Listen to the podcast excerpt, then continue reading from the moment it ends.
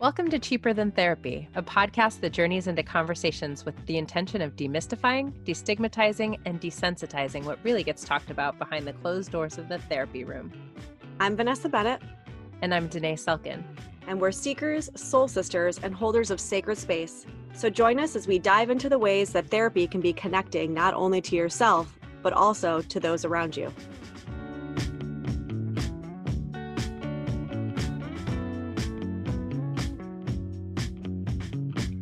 Welcome back, guys, to another episode of Cheaper Than Therapy. Oh, I could not be more excited for this episode. Yeah, you know, it's we've talked to so many awesome people, um, which is one of the things I love about doing this with you is just because we get the opportunity to have these awesome conversations. But this one struck a chord in a different way. Um, mm. I know I'm speaking for both of us when I say for both of us because. Yeah it's somebody that we respect and have been studying um, underneath probably for a very long time. And mm.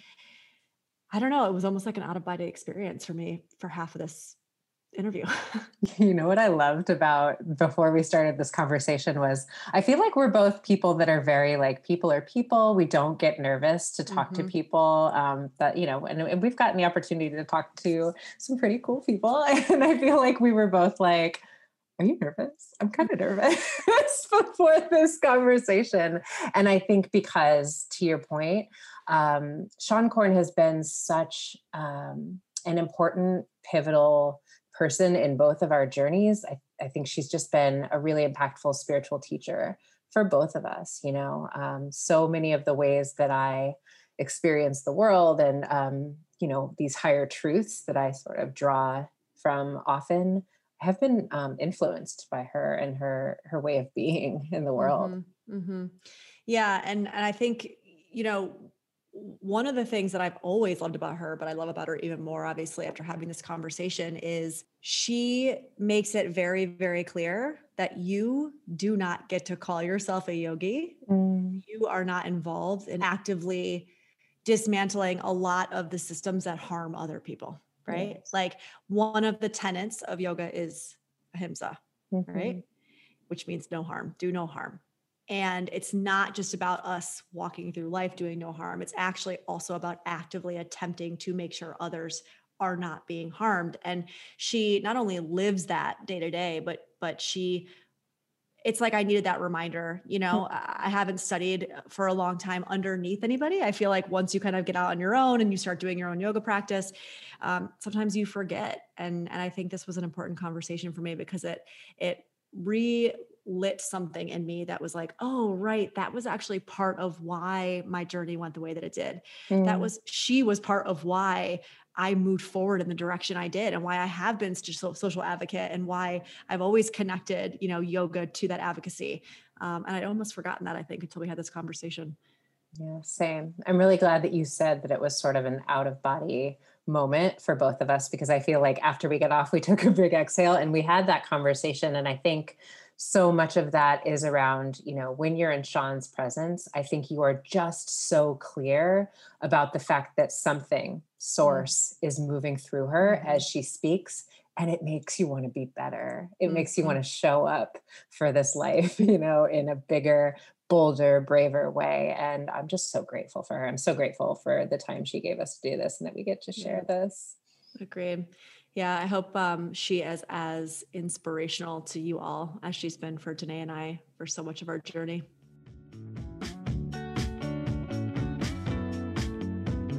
Danae and I, we must say, are a little fangirly today about who we have with us. So today we have Seane Corn. And Seane Corn is an internationally acclaimed yoga teacher and public speaker known for leadership and social activism.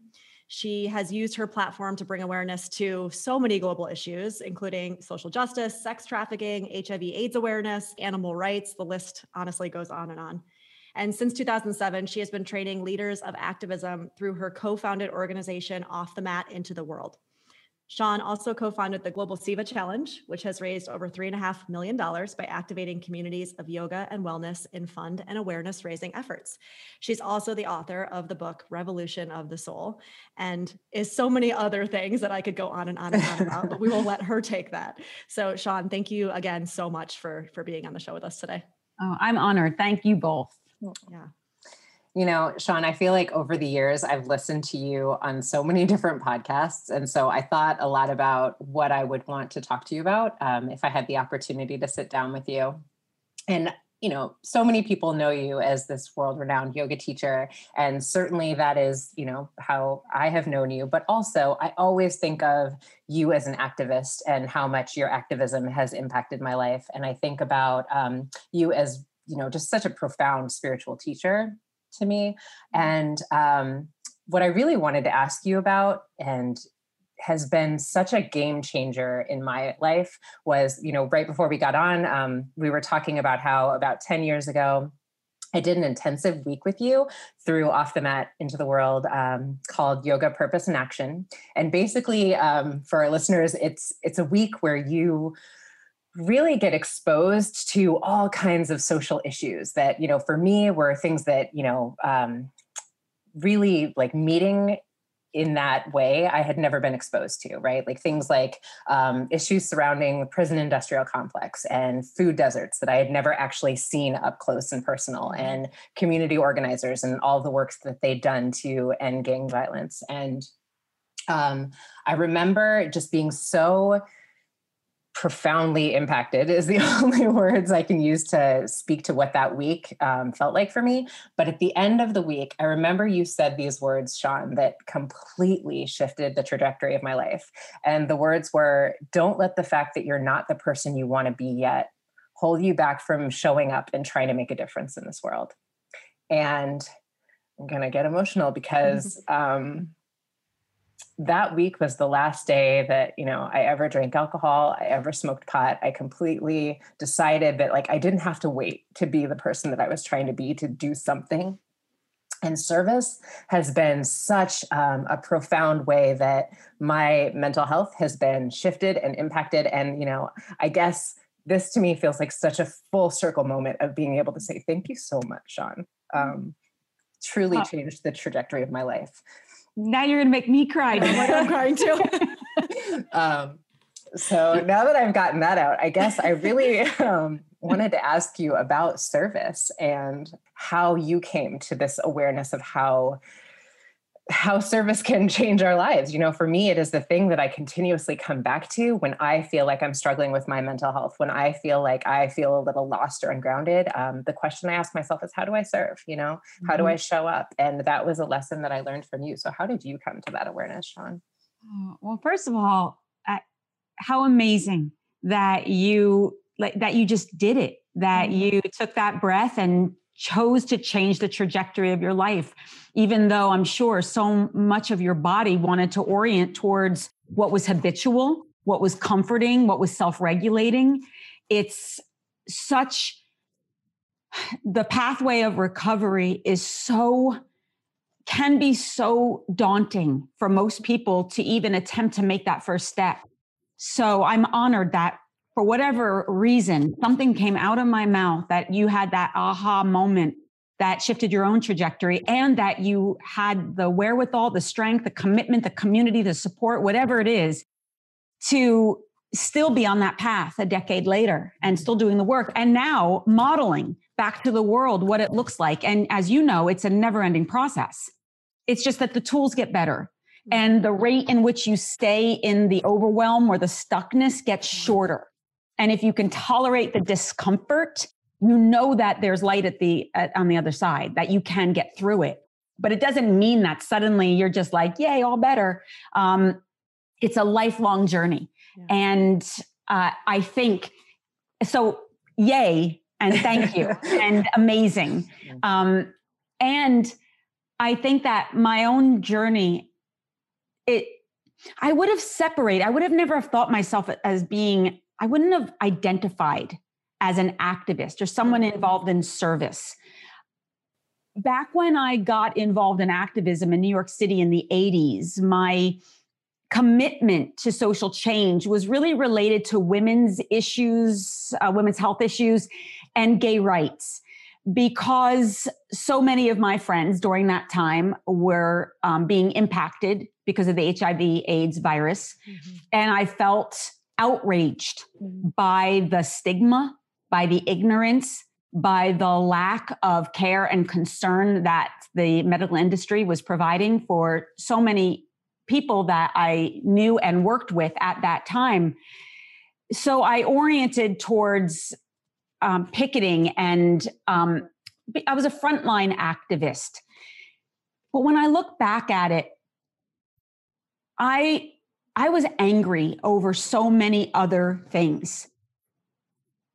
I had a level of anger in me that I hadn't processed. I didn't even know about personal injustice, feeling so disgusted with the world in which I was a part of. Mm. And going to rallies made me feel better. And meaning the screaming, the raging, the confrontation, getting in people's faces. I felt amazing when a rally was done. Hmm. But that feeling didn't last very long a day, two days, and then the anxiety would come up. And I didn't know enough about anxiety. I didn't understand enough about how we internalize rage for me to think, like, oh, I might need personal help here. Instead, in the same way, perhaps drinking and drugs for some people anesthetize them yelling and screaming and raging mm. helped to numb me out, yes. helped to change the way that I felt. And so my activism was in one part wanting to make social change. But if I had to really be honest, it was because it made me feel better. Mm-hmm. And it wasn't until later I realized that what being a frontline activist did for me was discharged the internalized emotion mm. and allowed me temporarily to express the intensity I felt, but I didn't have a place for. So my activism wasn't coming from an integrated place, a balanced place. Um, it required me at a time to stop got into therapy, stopped drinking and doing drugs myself, um, got into yoga and meditation, of course. And in activism, you have to be against something. Mm. So you have to create separation. You have to otherize, or mm-hmm. at least in the past, that was my experience. Whereas yoga was telling me to unify. It was telling me to love, love everybody, you know, to, to create that level of a relationship. And I didn't really want anyone to know my dirty little secret because it didn't look like yoga. Mm. But as the years just chipped away, kind of like Danae, like with you, someone said something, these little light bulbs would go on in my head, and I would just make a little shift. Mm. And then another little shift, and then another. And then I would get this tool and that tool. And suddenly the world started to collide. And I realized there was never any separation between yoga and activism. There, the, I think the most meaningful thing that really shifted my understanding of it was when I learned the language of ahimsa, mm. do no harm, do no harm. That felt personal. Like I shouldn't do any harm, meaning like, well, then I'm going to stop eating meat. Well, then I'm not going to I'm not going to use languaging that's going to diminish or devalue anyone. But a teacher said, no, ahimsa actually means you disrupt harm mm. when you see harm. Mm. It's not a matter of just do no harm, you disrupt it. That changed everything for me eh, because the teacher wanted me to understand that when you see harm and don't disrupt it, you are contributing to it. And so that's when the worlds collided, and my activism and my yoga have never been separate since that point. Mm. Wow. Yeah, I that's so many profound kind of light bulbs in that moment. And just I feel like by the time I came into yoga, the communication was so much more connected. And I and I would probably credit you with a lot of that because I think people coming up after you and, and you know maybe 2000s 2010s like that generation of yogis really did understand the kind of connection. And you know i think it's people like you and for me Jack Kornfield that have always been super clear that they go hand in hand that spirituality and activism are one and the same and that you actually can't separate them without some spiritual bypassing.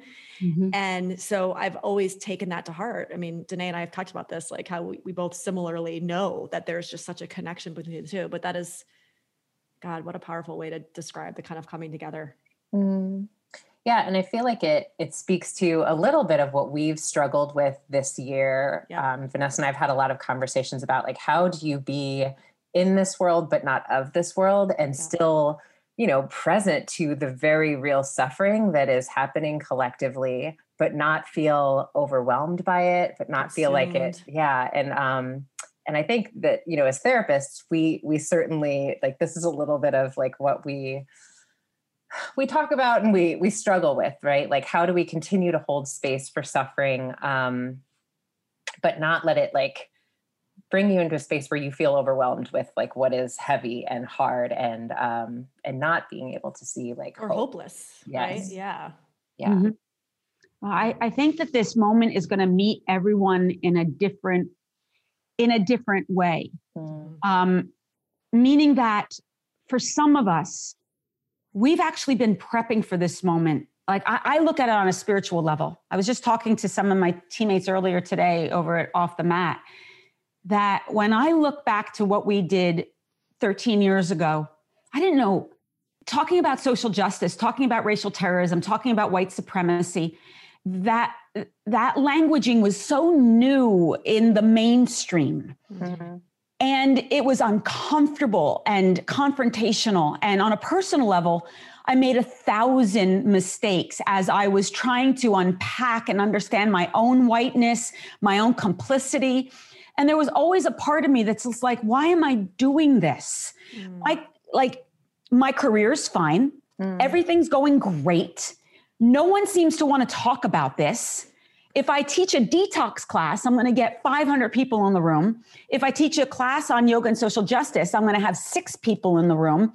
It's going to be even more effort. Why am I doing this? Hmm. And yet, everything in my nervous system just kept saying, This is the work. This is the work. Yeah. Keep learning, keep studying. And I would orient to different teachers because although maybe myself, Jack Kornfield, and, and, and uh, some other teachers were very vocal about this work in the mainstream community. Yeah.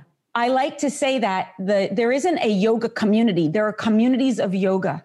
And mm. there were plenty of teachers, especially teachers of color, who have been talking about this for years, providing programming, insight, um, all of that. It was just new to the mainstream community, which is can be predominantly white, able-bodied, neurotypical, et mm-hmm. cetera. And so I struggled trying to unlearn habits, unlearn belief systems, and it mm-hmm. was radically uncomfortable. And I made a lot of mistakes. And over the years, would I trusted what something was leading me in a direction and I trusted it and at the same time resisted it and then would work with therapists and teachers about that resistance and, and learning more about yes it is my privilege to resist. Mm. like but if i'm going to have skin in the game i've got to put myself forward and learn. And i was talking with the the team today and saying like in this moment after 13 years of really doing the work i don't have the same level of discomfort that i did. My nervous system is integrated I feel confident in being able to deliver the information to the communities without any apology. Mm-hmm. It took years for my nervous system to titrate into that, to be able to meet this moment. Um, because right now I feel like people are just saying, What? Yoga, social justice, racial terrorism, uh, national unrest? Am I racist? Am I classist? Like they're asking really big questions.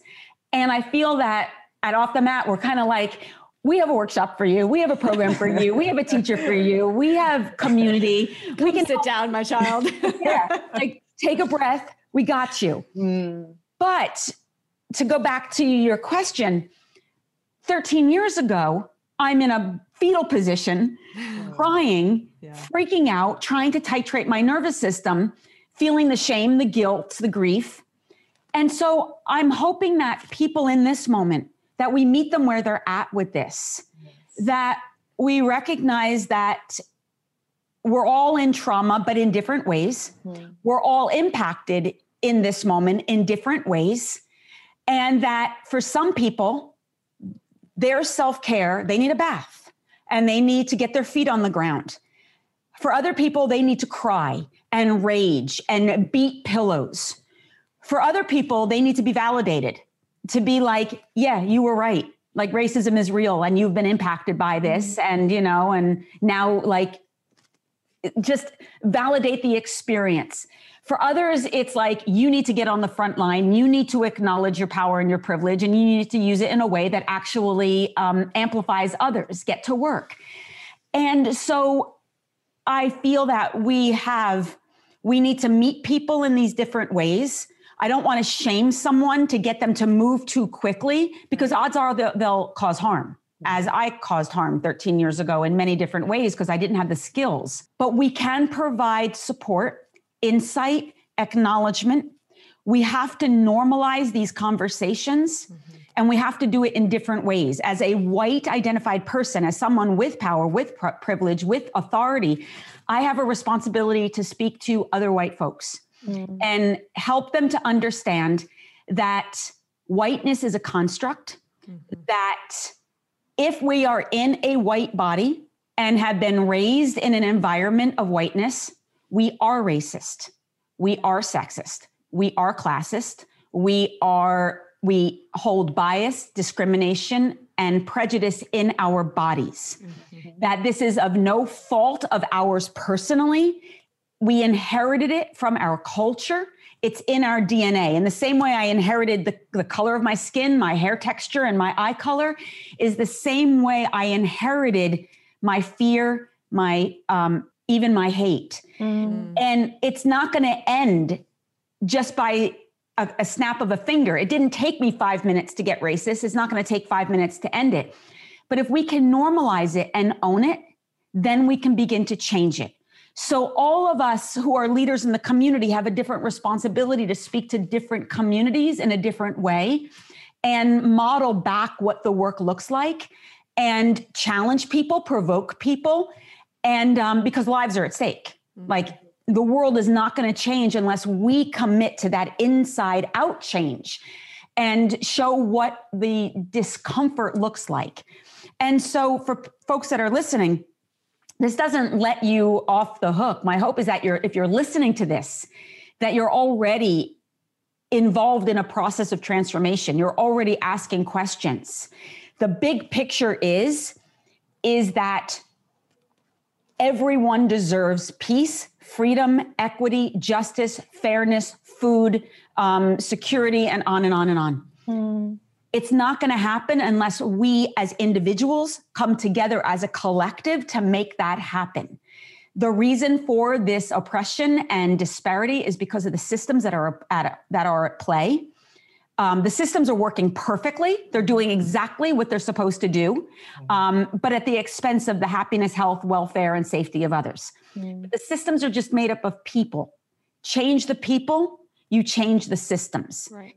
And so, what the invitation is for everyone who's listening is do the work, move towards the discomfort, mean what you say when you say we are one, mm. and look at the ways in which that's not actually true in your own behaviors, mm. where you're creating other otherness, and see that this is the yoga in action. This is the initiation. It's not somewhere over here asking questions around racism, around sexism, homophobia, ableism, on and on and on. This is meeting the moment.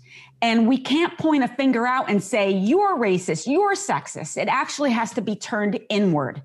And it's scary. Mm. It is a dismantling of an identity mm. that is so ingrained in our body that it will feel like you are dying because mm-hmm. you are, like your old self is, and it has to. And so be tender with yourself, get the support, but do the work and notice the moments where you start to get defensive and again i'm speaking to i can i can only really with authority speak to whiteness mm-hmm. um, I, I can't nor should i speak to the trauma that is in the bodies of black and brown folks of anyone who is not a part of our dominant society mm-hmm. but i can speak to the the experience of whiteness and the way in which we're getting in the way of the health, happiness, and justice of others. And so that's my responsibility at this time. And so for anyone who's committed to doing the work, know that there are a myriad of teachers out there right now that are really speaking to this. And if I don't speak to you, like if I, if it doesn't resonate coming from this body, I can give you a, a list of resources. Actually, you can get them at off the mat into the world.org if you go to our faculty. There are so many different um, kinds of people, different representation, different uh, ideologies and creativity that are offering the same work, but through a different lens. Mm-hmm. And so I want to support everybody to find the teacher that's going to speak to them, but don't get passive. Mm. Go into the experience and go into the experience deeply because, like I said, lives are at stake. I think you just spoke to, I mean, there's so many points that I want to bring up, but like just the, you know, Danae and I speak so frequently. We we come from a depth psychology background. So for us doing shadow work is is is part of psychology, right? Like you cannot not be with your shadow yeah. um, in in the form of psychology that we practice and live, really. And there's two things, I guess, that are coming up for me. One is kind of reflecting back to people who are listening and to myself this idea of self compassion in the understanding that it takes a long time for your nervous system to be able to tolerate things like being activated getting defensive mm-hmm. um, you know feeling judged like all of these things that are coming up for so many of us that are white right? That are attempting to get out there and be vocal. And for like myself i know i'm not the only one who have family members who are very pushing against you know what i what i'm attempting to speak out about. You know you've got the family members that have been lost to the qanon t- kind of you know speak if you will. Um, we see the shadow coming out in our society you know in this rise of white supremacy and white nationalism in the pushing back against what it is that we're out there trying to speak to um, and so this idea of titrating this idea of it's okay if you feel overwhelmed. Mm. Take a breath, go internal, heal thyself, right? And then try again, and then try again. And then, and as you do that slowly, your window of tolerance for this stuff is going to, by nature of our nervous system, slowly increase. It doesn't mean the first time you go out there and get uncomfortable, you have to just stop what you're doing, or that you're wrong, or that I shouldn't speak up, I shouldn't say anything. No, this is normal. This mm-hmm. is so normal. Um, and so I appreciate you you putting words to that in your own personal experience because I know a lot of people, even clients, that it's like the first taste you get of that discomfort by nature of like needing to protect yourself, you retreat. No, that means you're on the right path. That's a good mm. breadcrumb to find, right? Yeah. So I, I just yeah, I appreciate the words that you put to that. Well, you know, the first time I got called out because of my just my own ignorance, you know, this is many years ago, I was well intended Mm-hmm. I could mm-hmm. stand by my intention. Right. And I hurt people mm-hmm. by something that I said and I couldn't I couldn't understand it. Um, and what came up for me was this massive, like a wave, a tsunami of shame, shame, deep, deep shame. And to block the shame, I went to defensive and angry mm-hmm. and used my words because I, I've got a lot of words use my words to try to flip the script to make the other person feel inadequate mm. Um, and and something else really inadequate. And when i processed it over the years shame would absolutely be a core shadow that has followed me since my childhood.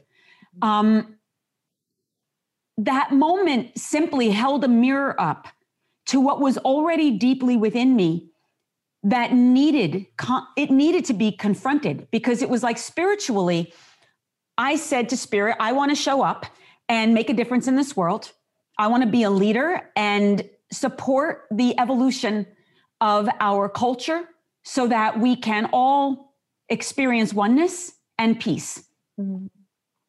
spiritually, that's an incredibly arrogant statement. Mm. Arrogant, because God, I really believe that spirit takes you literally.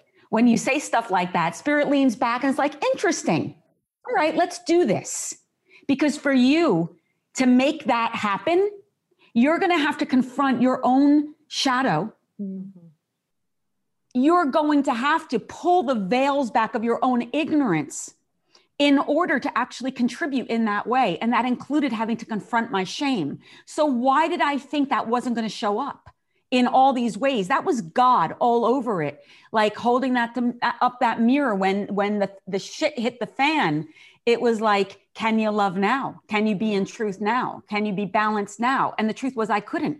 I reverted back to my six year my six year old self who didn't have the tools just to sit with the shame. And instead, when I was confronted with shame as a child, I had two reactions power under, meaning dissociation, withdrawal, mm-hmm. or power over, which would be arrogance and confrontation and aggressiveness. Mm-hmm. So, in that moment of when someone pushed back, I was not in present time. I was not embodied. I was not taking any responsibility. I was eight. And I was mm-hmm. acting out those behaviors because it hadn't been processed yet. And it was a gift. I look back at that moment. That moment, even though it was humiliating, it was public, it, I felt misunderstood, all that stuff. It led to the next step, which was to find a teacher of color mm-hmm. to help me understand the difference between charity and social um, justice to listen and learn rather than to like read something and then spew it out, mm. broaden my relationships and do a different level of work. It took me to the next level that then took me to another level and another level. And it's why I do the work I do today. That was a catalyst, but I had to go to the shadow and it had nothing to do with the moment. It had everything to do with unprocessed trauma.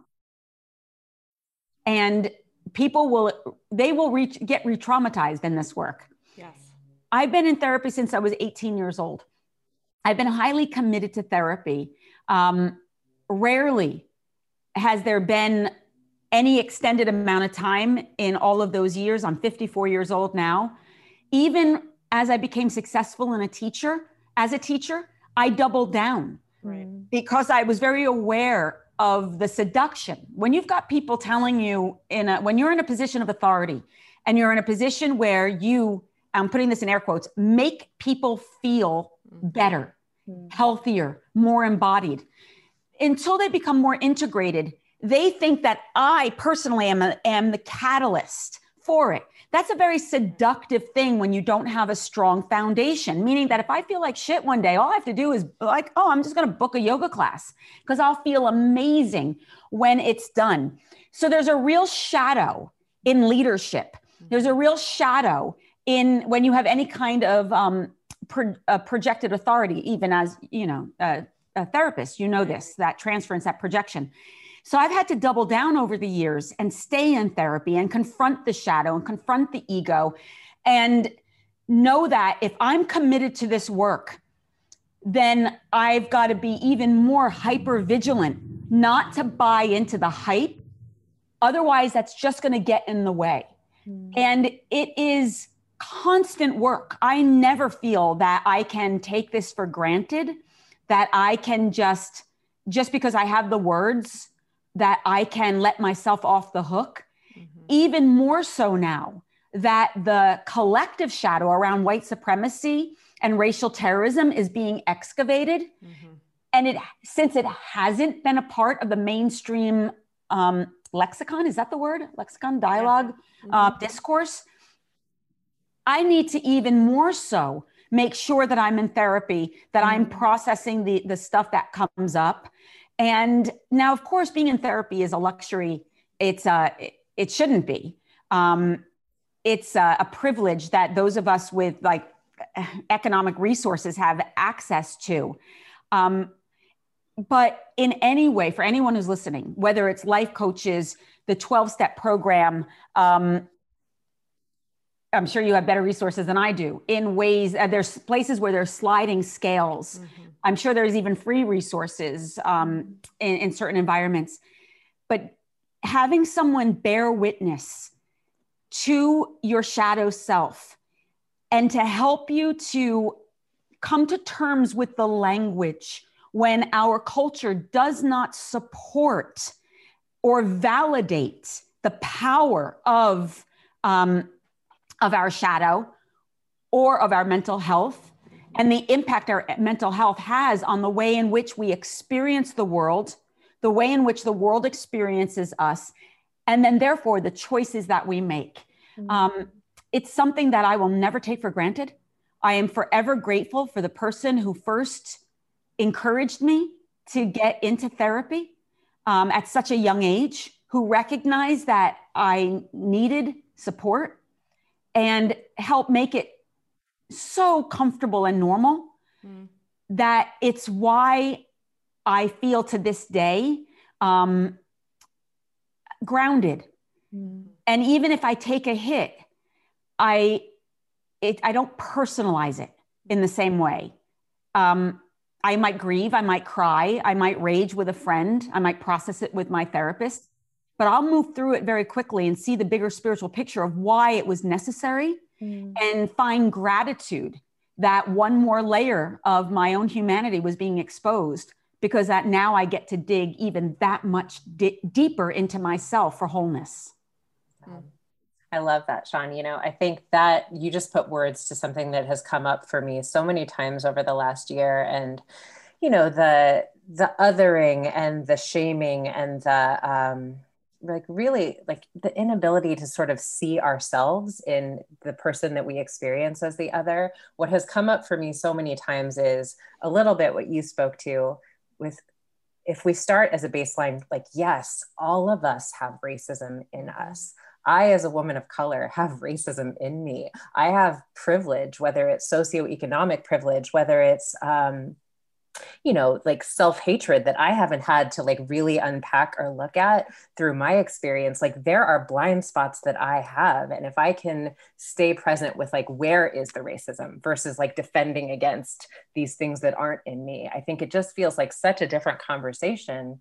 And you know um, when george floyd was murdered i remember watching the police officer that committed that horrific act and just like really focusing in on his face and thinking, my God, what happened to you? You know, like, how did we get here? And I was so struck by like seeing the child within him in pain, you know, like that there is real visceral pain there. And I just feel like so much of what you just said really brought up. Um, this is an invitation for all of us to go inward look at our um, our unhealed children like the parts of ourselves that really are are desperately longing to be healed and um, that is what i think this moment is calling us to rise into doing and if yeah. we can normalize it, right? Like mm-hmm. something else you said, it's like if we can normalize the fact that this is present in all of us, right? Yeah. It doesn't mean that we're bad.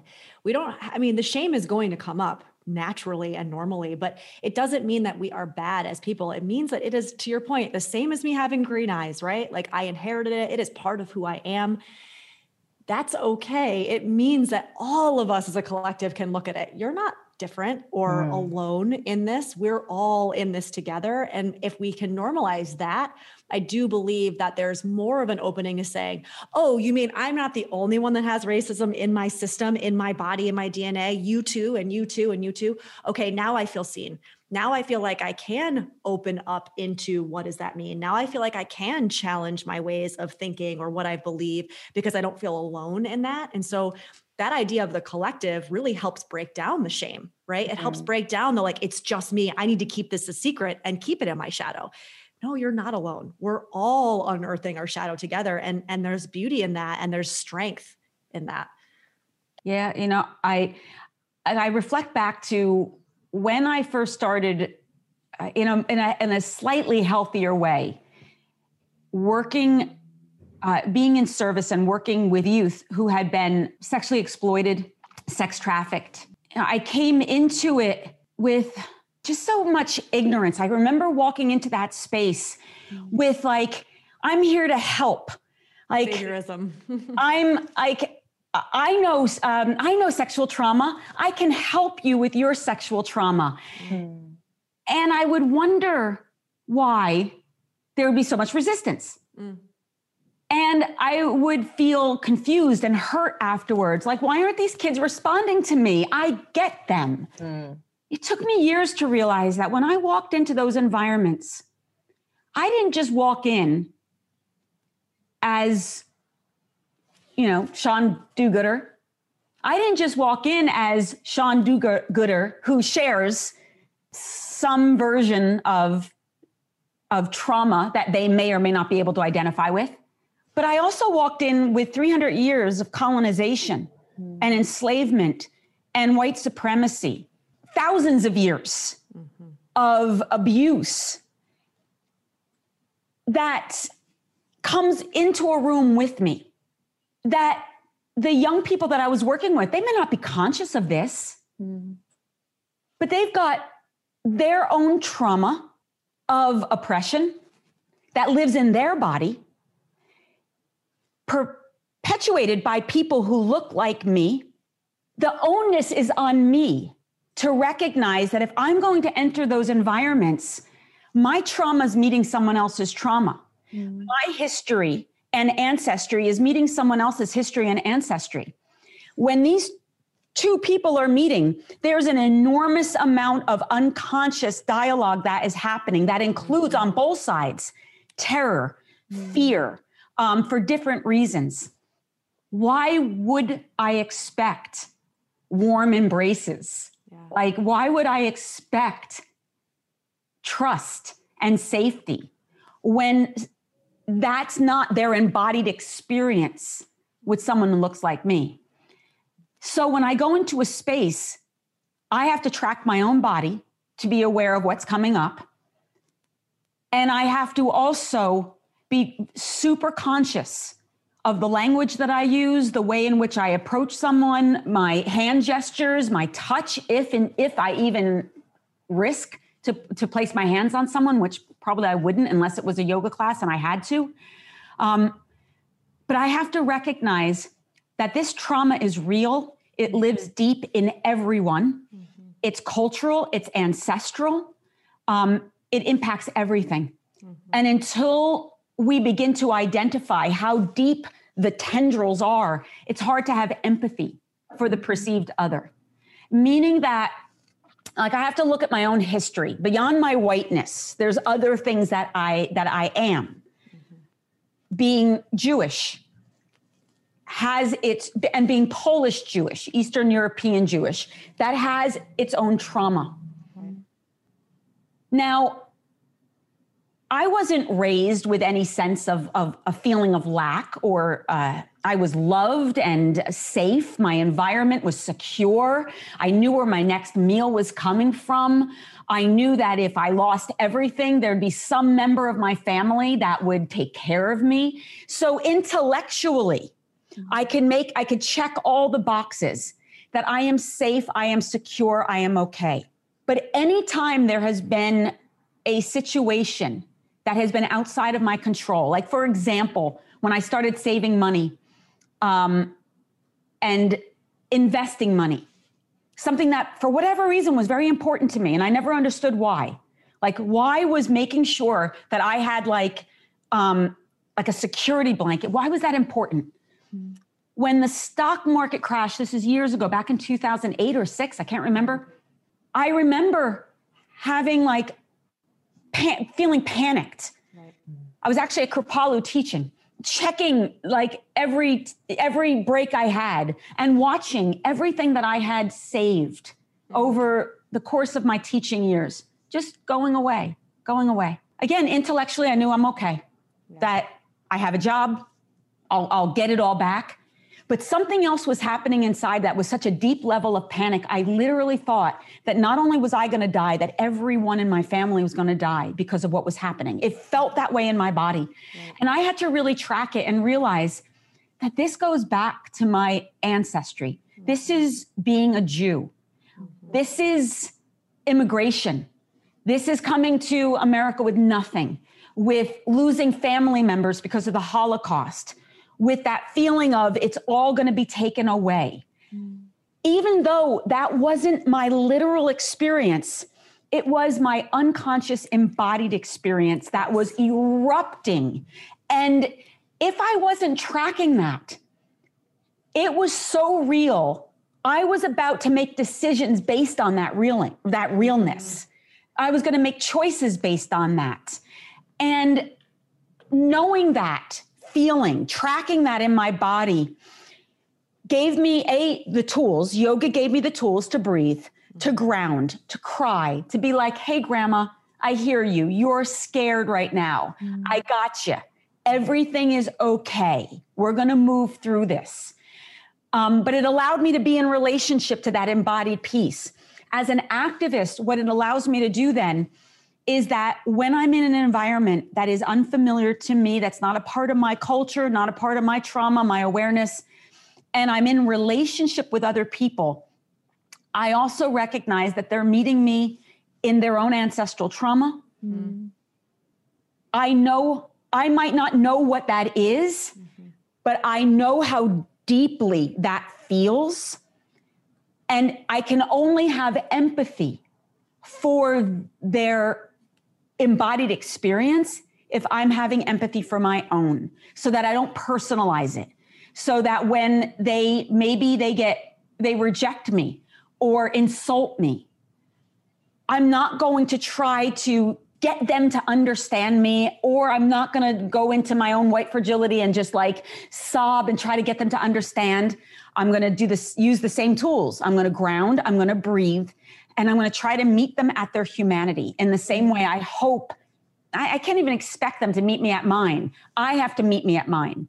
And I feel mm like this is what we don't do. We don't recognize that the world is in trauma, that this trauma is real, that it is historical, that it impacts all of us that most people are using, or many people are using drugs, alcohol, sex, TV, internet, shopping, gambling to anesthetize mm-hmm. from the big feelings because the big feelings are too much. They're not normalized, they're not valued or supported, and there are not enough places for tools to be given to help people to move through that internalized trauma and to get to what's underneath the rage, which is the grief.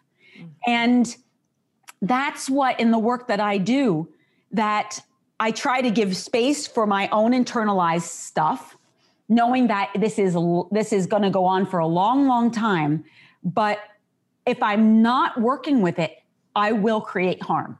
It's a guarantee. It's not a maybe, it's a guarantee. Mm. But if I'm doing the work, I might still cause harm but I'll also know how to take accountability, mm. responsibility, ownership, make amends, um, and uh, and not just avoid the conflict. That's I feel so strongly, and especially right now, where all of our trauma has been just on display this past year. Mm. We have an opportunity going forward to reimagine what our new normal is going to look like. Mm and not to try to go back to what was, because what was wasn't working for any of us. Right. But to reemerge into this moment, humbled, raw, um, appreciative for the life that we have. For some of us, use our privilege in a more mindful way um, and work collectively to recreate a world that can and should be abundant, just, and really healthy, psychologically healthy, emotionally healthy, spiritually healthy for everyone. The only reason that that's not happening is because of this sense of embodied separation. And if we can find cohesion individually, peace is the inevitable outcome. Mm-hmm. And there couldn't be food insecurity. There couldn't be racial terrorism. Mm-hmm. There couldn't be any kind of national unjust because we would recognize, as the yogis say, that our liberation is bound and that as has been said many times, that I can't be free unless we're all free. Right. And that it becomes as organic as eating and breathing, doing the work of integration. Mm-hmm. And I hope that people move towards this moment that we're in with a renewed sense of vigor, of hope, of commitment that this is not a moment to say, like, oh, good, glad that's over. Mm-hmm. It's like, no, what did we learn? Mm-hmm. What was, what grief, what loss, what rage mm-hmm. was being reflected back to us that we're being asked to move towards, not away from, but towards, because that's where the healing is. Right. Therefore, that's where the change is. Mm-hmm. Yeah, I feel like I need to let that sit within me for a moment. Um, just such a profound teacher in mm. this um, journey for us all. So thank you, Seane. Thank you. I feel like um, so much of your life was traveling and being around the world. I feel like people have got to be curious. What is your life looking like today in this last year? What is it? What has it been? And what are you doing now? You know, it's very funny, and I appreciate you asking that question. Um, and the question has come up for people uh, a lot, and I'm surprised that mm-hmm. they're like interested in this. Um, but for 25 years of my life, I have been, um, well, actually, really for 20 years, I have been a dedicated traveling yoga teacher. Mm-hmm. That I've been on the road more or less 250 days out of the year, very committed, very on purpose. Um, my nervous system is set up in such a way that I can I can navigate a lot of stress. Um, until I can't, just by the way. I, there's no like, it's like I'm, when I collapse, I collapse hard. Um, but I really can hold a lot of stress. For the last few years, I have felt a real need to pull back mm-hmm. and to want to be home more with my family, to have a different kind of a life. There are a lot of compromises that I have had to make in my purpose mm-hmm. that most people wouldn't have wanted to make. Um, and I was fine with those compromises. Um, having a very unconventional relationship, choosing not to have children, biological children, things of that nature. Um, all of that was, it was very clear for me who I was, what I was doing, and I was very much guided by spirit. But I was also really tired. Mm-hmm. and feeling the depletion, feeling a sense of imbalance. And as I was approaching 50, something in my body was needing to move into a different role in my community. One that was um, one that was making space for others. Mm. one that was more of a mentor. Mm. that did, didn't hold the spotlight in the same way. But i didn't know how to make that transition. I'm a based on what i said before you know my jewish background and all of that and the the issues of stability and security when it ain't broke, you don't fix it. Like you don't just stop a train when everything is in place. I didn't know how to do that. Yeah. And yet I was praying and in therapy, really like looking at how do I make this transition so that I can take on a different role in my life and nest, if you will, mm. in this next phase of my life. Be mm. with my partner be with my my family differently and then covid hit and mm-hmm. i went from 100 miles an hour to nothing yeah. and um, for about a few days as i scrambled to figure out my schedule like everybody else mm-hmm. as you know each month i was watching like well i better cancel that you know that net, you know, each each week really is like, well, I probably should cancel that and cancel that. Hmm. Until I finally made the decision, cancel everything. Wipe it. Mm-hmm. Just it's over. It's done. And I remember sitting with it and feeling into that moment. I could feel the panic mm-hmm. and the confusion. Who am I if I'm not teaching? What's my identity in the world? What's my attachment to that identity been? I watched my colleagues really scrambling to get online mm. and jockeying. And, and, and I don't, I was already behind the eight ball on that regard. I, I don't have any internet skills. I don't know how to work a mic. you know, like, I don't know anything. Um, and I sat with that. And then I decided I am not going to teach publicly. I'm going to take some serious time off and sit with this moment that we're in mm-hmm. instead of trying to quickly teach to it to avoid my own discomfort. I'm going to look at this as an, an, an opportunity to reset and reflect and look towards the future in a different way. Mm-hmm. And so in the beginning, I taught um, on a on a Sunday, I would do a free class on Instagram just as a support for the community, just to name the moment, give people a place for grief, mm. to not be afraid to say like, okay, I'm confused, I'm scared. How about you? What's going on with you? But other than that weekly thing, and after actually when the murder of George Floyd happened, I shifted and passed the mic and stopped teaching them and gave them to other people in the community because I felt what needed to be spoken to in that moment needed to be spoken to by other teachers. Mm-hmm. And that other kinds of representation was essential. And I needed to pull back. So I stopped teaching altogether after George Floyd murder. And so I went into deep isolation.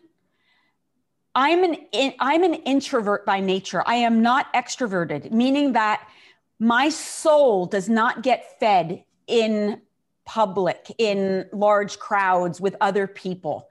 It i i do it very well and i enjoy it but that's not where my soul gets fed. My soul gets fed in isolation when i'm with myself. My introvert was in heaven and Danae says that all the time. right there with you, Seane. it, my nervous system so quickly was happy mm-hmm. and comfortable. And so in this past year, my stepdaughter had a baby and I became a grandma. And I got to be with my grandchild. Yeah. My grandchild is going to know me as her grandma, not this figure that just pops in mm-hmm. and shows up, um, you know, for holidays or major events or crises. Mm-hmm. This this child is going to know me in a very very different way, day in and day out. Mm-hmm. I've never had that experience before. Of this is something I've wanted. Um, I've been able to mentor and show up for my community in a different way, especially with other kinds of leaders in a more quiet way behind the scenes. Mm. Um, I've been able to pivot online and learn how to work a mic and the internet and challenge myself how to break that fourth wall in the way when I walk into a yoga class, I a live experience. I know how to channel. I know how to tap into energy. I know how to get out of the way. Mm-hmm. I didn't know how to do that when I'm uh, when I'm looking at my couch pushed up against the wall right now and like you know, my dog barking and this camera staring at my face. Yeah. I had to reach into myself creatively and find a way in which to still hear an internal voice and be vulnerable enough to let that come through me mm. um, and have enjoyed it. Mm. So, this year, as difficult as, as it has been on a collective level and in some ways on a personal level, um, it's also given me things that other people might take for granted, mm-hmm. which is time at home with my family. I learned to cook. Um, I never knew how to do that and have always wanted to feed the people that I love.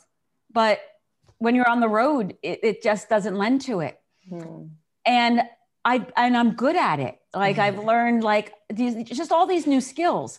I've barely left my house, and um, uh, hopefully I'll be vaccinated very soon uh, and uh, be able to go home and see my mom. That's probably the thing that I've missed the most. Mm. And have really used this time to study. I've gone back to the sutras, gone mm. back to the original text, but through a mature lens. Right. I read the words differently now.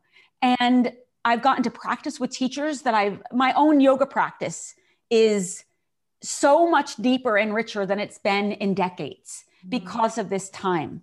And I hope that as we do reemerge, I, I, I tell this to my friends all the time that when we go back out into the world, I'm going to be such a good teacher mm-hmm. because of what happened this year, uh, because of how I've been able to study.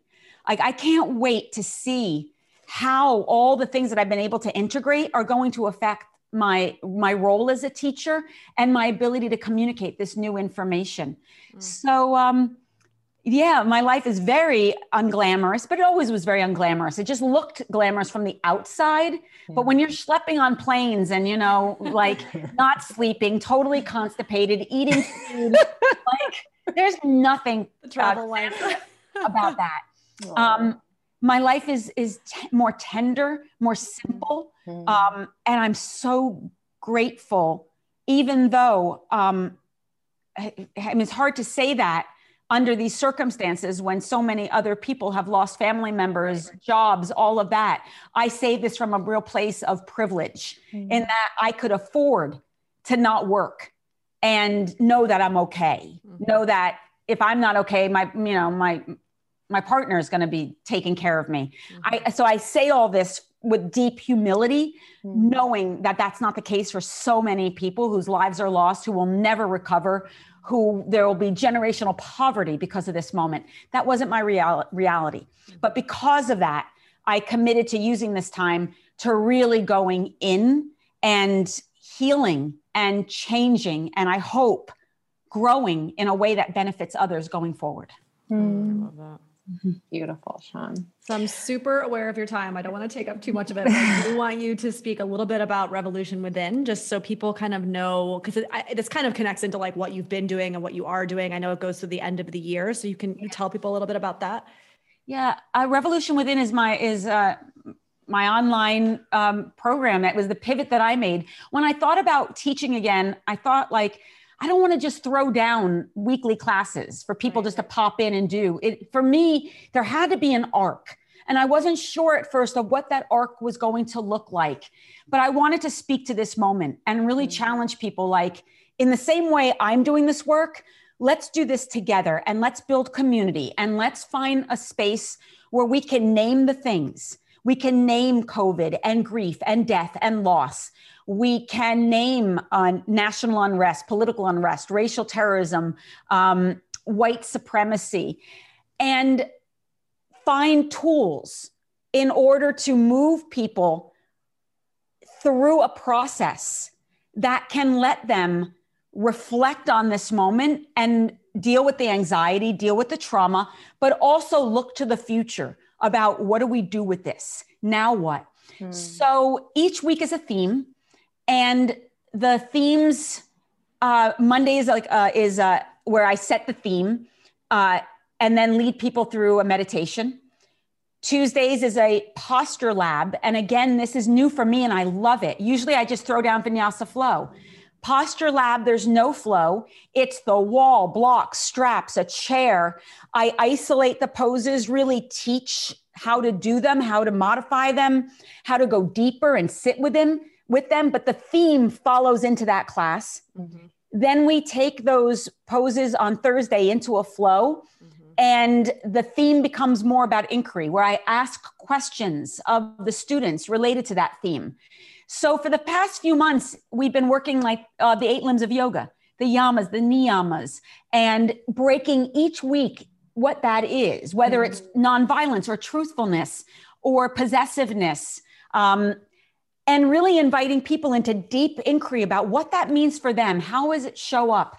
And then on Sundays is Sacred Sunday, where we take that theme into an embodied prayer and look at how we're going to make those changes in ourselves and then pray for others mm. and look outside of our own experience and really hold people so it's like uh, even in the chat we we talk about who we're praying for um, so that people can witness it and then we bring all of that in. And if there's something that's happening in the community, like this last week, it was acknowledging the AAPI community, the uh, Asian American Pacific Islanders, uh, who are dealing with just violence and racism and naming it, acknowledging it, and praying, but also committing to being active about what that looks like to create change. Mm-hmm. And so, as we're moving through the, the Yoga Sutras, the Yamas and Niyamas, and breaking poses down and rooting people, mm-hmm. I'll move into trauma, the mind body connection,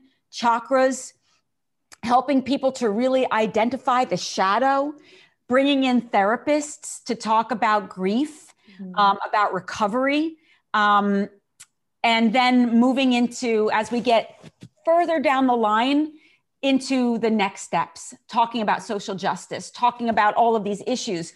But I'm hoping that over the course of a year, that give people a pathway from looking from the individual to the collective, the, the me to the we, and finding tools and community to normalize these conversations, to embody them, and then to make the necessary inside out change in their lives.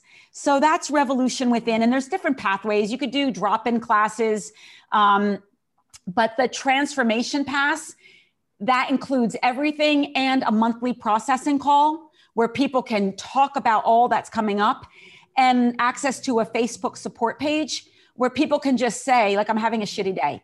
Mm. Um, is there anyone out there also having a shitty day? Can we can we connect privately? Um, you know, or someone else posts you know a picture of their dog mm. or break down the yamas and niyamas more like it's a place for community to come together to really just not be alone in a time where being alone is saving lives mm. um, but it's also impacting mental health mm-hmm. and i wanted a space where we can acknowledge that this moment is impacting all of our mental health, health issues and we can work together to help to support each other in this process. Mm, beautiful. Well, Seane, we have um, a laser round of questions that we ask all of our guests if we can ask you sure. our questions. Um, so the first question is Who have been your greatest mentors, your teachers, the people who have influenced you most on your journey? Oh, there's so many. That's such a mm. difficult question. you know, I mean, it, it, probably has to be my mom. Mm. Um, I'm very, very close with my mother, but but it has to be because I came into this world um, intense, mm. fiery, emotional, intuitive. The type of child that had I been raised by other parents, they wouldn't have known what to do with me they would have tried to break my spirit mm. and diminish my voice, invalidate my intuition. And I was blessed enough to have a mother who encouraged it, defended it, supported it, valued it. Um, let me, I couldn't be too much, too big, too loud, too bold. That word T O O, which my community was always saying, you're too whatever my mother was like, be bigger. Be and as a result of that, I've always had this little mantra that I will never allow anyone to speak to me in a way that my own mother wouldn't. Mm. And meaning that if someone is mean, dismissive, and cruel, um, insulting, I wasn't raised with that. Yeah. It was never okay. My nervous system was never accustomed to that then why would I ever allow anyone else hmm. to speak to me in that way? So I think that my confidence is because of that support and mirroring. And so I've had so much influence over the years, but it's all because of my foundation hmm. and my core values, which stemmed from my mother. And so it's the only way I know how to answer that. I, you know, it's not really you know dramatic but it's just very true for me. But it's profound. I mean i think it's i think it speaks to what as therapists we're speaking to all the time right? With attachment and and allowing children to be authentic. And now what people are working towards in their, in their adult life trying to heal old stuff about not being allowed to be authentic and all of these things. So it's it's a profound kind of statement. Yeah. And mm-hmm. wow does it give me a north star as a mother yeah. to sort of strive towards? So beautiful Seane. Wow. Same. Mm-hmm. Um, okay, so the next question is what breaks your heart? um, injustice mm. has oh uh, on every level whether it's related to gender injustice racial injustice animal rights mm. um, environmental rights indigenous sovereignty it goes on and on i think that's the core of who i am mm-hmm. is I never understood bullying, meanness, harm in that way. And I would become so outraged. I think, though, if you, interestingly, if you, if I had to narrow down to the one thing that really breaks my heart because of the way my nervous system responds to it, it's the suffering of animals. Mm. And, and it's because I've been in environments where I have bared witness to unimaginable injustice, especially in relationship to children and sexual abuse. And my nervous system, I can be present to that.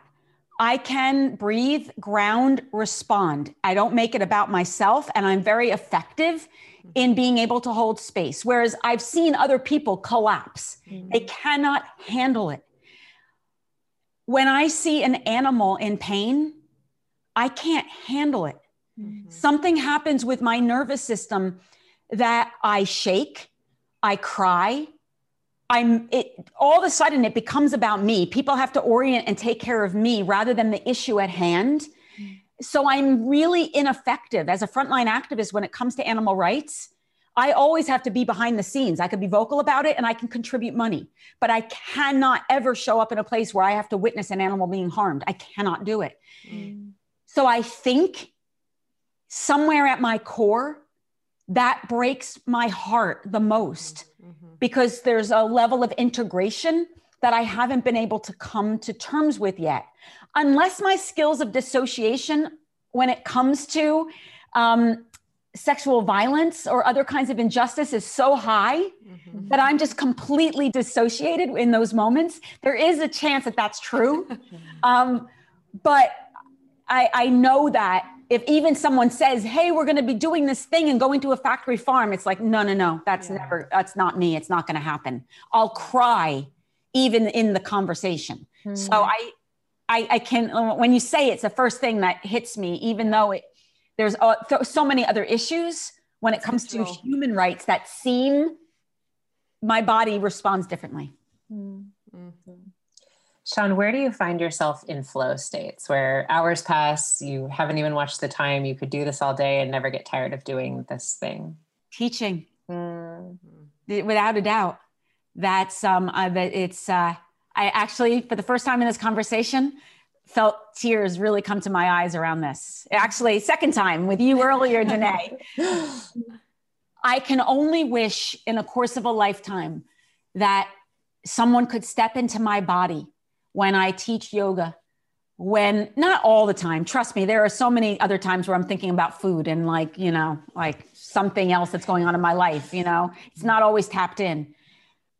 But when I am tapped in, there's, I, I can only imagine it's what it must be like for a painter who just knows how to paint mm-hmm. or a piano player who just knows how to play the piano.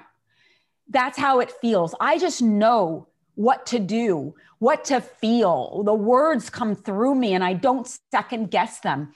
And it is, there's such a shared energy mm. that's moving in the room that I am in so aligned with and in service to that I know that that's exactly where I'm supposed to be, doing what I'm supposed to be doing, 100% in my purpose. And I don't, I don't question any of it nor do I think about it afterwards. Yeah. There's nothing anyone can say to me afterwards that would make me feel better about the experience or worse about it. Like my ego is so detached. I just know that what I did was exactly what needed to be done. And hours could pass and I'm not fatigued. I'm I'm neutral and but joyous. That is my art.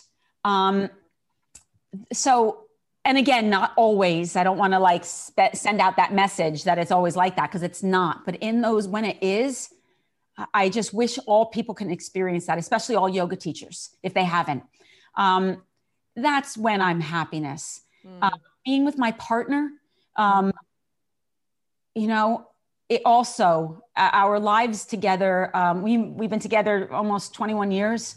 Um, and our relationship is very private. It's not something I'm public about. Uh, uh and that's really more because of him. He's a very private person, and I respect uh, his privacy. Mm-hmm. So rarely do I post pictures of us um, or our family. This past year, he's loosened the reins a little bit since we've had a grandchild and um, has allowed me just to let people into that.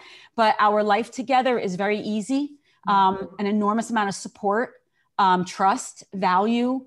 Um, uh, I often say I'm with my mother, not my father, like in this relationship. like when they say you marry your father, I'm like, I don't think so. I think I may have, uh, I may be in deep relationship with my mother because he's, uh, the wind beneath my wings and uh, i an enormous amount of ease uh, and time uh, time is very settled when we're together mm.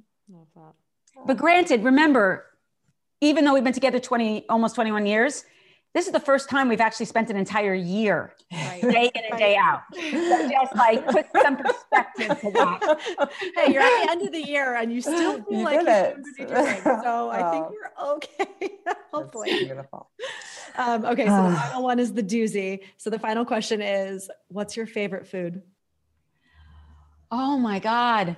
Um, oh, my favorite food. Well, you know, you complicate that because if you asked me that question a year ago, it would have been um, sauteed kale with uh, um, mushrooms and uh, s- seared tempeh. Mm. Uh, because it was the only meal I knew how to make. And it was the meal my teacher, Maty Ezraty, taught me how to make mm. um, when she learned that I couldn't cook. When I did my first teacher's training back in 1994, she brought me to her house and she taught me that meal, and that meal became my go to. And I love that meal. Since I've learned how to cook, things have changed. Your horizons have expanded. And my palate is way more sophisticated. And I, I would say like right now, I just learned how to make uh, it's a it's a type of mushroom that when sauteed in I use a vegan butter, a vegan browned butter with thyme mm-hmm. that tastes like scallops. Oh. And was this on the I think I saw this. Was did you get this off of um what is it, Chef's Table, the the Korean monk that actually does this specific dish? I don't think I got it from him. Okay, I but I got it somewhere. I did. I, I got it somewhere. But you're like raving about it. it is so good. The the mushroom is a trumpet mushroom, mm. sliced. I'm living on this right now. it is so amazing. And so I'd have to say that is right now one of my favorite dishes.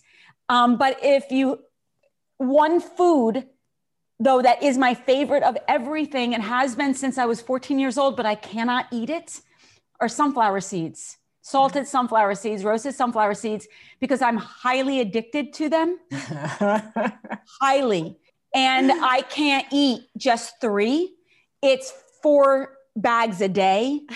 Um, and it's nonstop yeah. to the point where like I it cuts off my fingernails and swells my tongue and it also is a replacement for anxiety yeah it's what i did when i i struggled with obsessive compulsive disorder as a child and one of the ways in which i could self-regulate was through eating sunflower seeds yeah. and so when i get into that it it substitutes for me having to do other ways to self-regulate. Yeah. So I'm not allowed if a if if my partner sees like right now I'm off the wagon. I've been off the wagon for about a no, I'm on the wagon.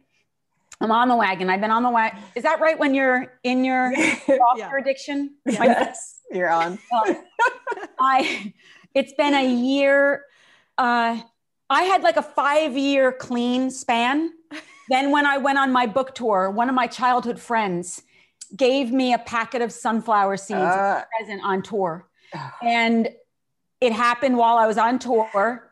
It, I saw it one night, late at night in my hotel room. And I was like, you know what? I'm really hungry. I'm really tired. Which, when you're in, when you have addiction, tired, hungry, yes. sad, halt, halt, exactly. Yes. And I was like, it's sunflower seeds. What's my problem? At one packet went to four within a week, and oh, no. it lasted for about, um, I would say, about six months. But I'm telling you, when I brought that, when my partner saw that packet of sunflower seeds in our house, he looked at me like startled, like, Are you okay? And I was like, This is happening. We're doing this. And I anything about it. So right now I'm sunflower seed free and have been for over a year and hope that I can maintain it. You, there are no sunflower. Actually, there is a pack of sunflower seeds in the cabinet up here. You've got them in the house, Seane? They're going to go into the garbage. I just have a reflection that there is. I, I, this is my studio. My house is downstairs. There's no sunflower seeds downstairs. There's a packet there. They're going to in the garbage. I love that you know it's like the peripheral behind oh, you. You're oh, like they're right here. This is addiction. This I get is addiction. it. Even though people laugh at me and they're like, "It's sunflower seeds," they don't understand. It's it's, it's real. It's real. Yeah. And so sunflower seeds are my favorite, and mm-hmm. I am not allowed anywhere near them. wow. Wow. Seane, I feel like I could listen to you and learn from you for days. You will never know how much I'm going to speak for Vanessa when I say, like, this is just something that we will treasure having this time with you. Thank you so much. Thank, Thank you, you for this opportunity just to tell you how much you have meant uh-huh. to both of us, truly. Yeah. That means the world to me. And especially means so much to know that if anything that I said impacted you enough to do what you're doing right now, to speak to other people, that knowing that it trickles down and that maybe who you're speaking to, it's going to change the way they parent. It's going to change mm. the way they show up in their at with their coworkers. Right. It's going to change perhaps the trajectory of their own purpose. And they may never know who I am, but I hold in my body that that great joy of knowing that it keeps going. It like it mm-hmm. passes on. And hopefully with more and more of us doing the work, stepping into purpose, speaking out, just that that it's it gets wider yeah. and the community gets bigger and maybe we can through all of these efforts create a better world. And so thank you for reflecting that back to me. And I hope that you all both get the support you need and uh, the mentorship and all of it so that you can keep doing your work as well. Mm. Yeah. Thank you for reminding reminding me of the importance of that. yeah. Thank you. Thank you, Seane. Thank you, Seane. Big love to you and big love to everyone out there. Stay well, stay healthy, stay real and honest and true. Reach out to community. Do not be afraid of these conversations. Take your mental health very, very seriously.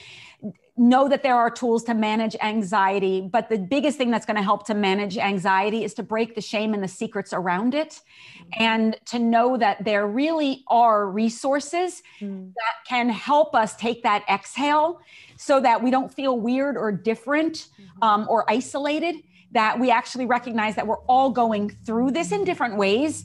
And that the more that we can come together in, um, in these conversations, the more that we can move through them, understand them, empower them, mm-hmm. and uh, change our own lives and others as a result. Amen. Beautiful. Yeah. Thank you all. Mwah. Thanks for joining us for this episode of Cheaper Than Therapy. If you enjoyed today's episode, be sure to subscribe on Apple Podcasts, Spotify, or wherever you listen to your podcasts. And if you want to connect with us, you can find us on Instagram at Vanessa S. Bennett and at Danae Logan Selkin.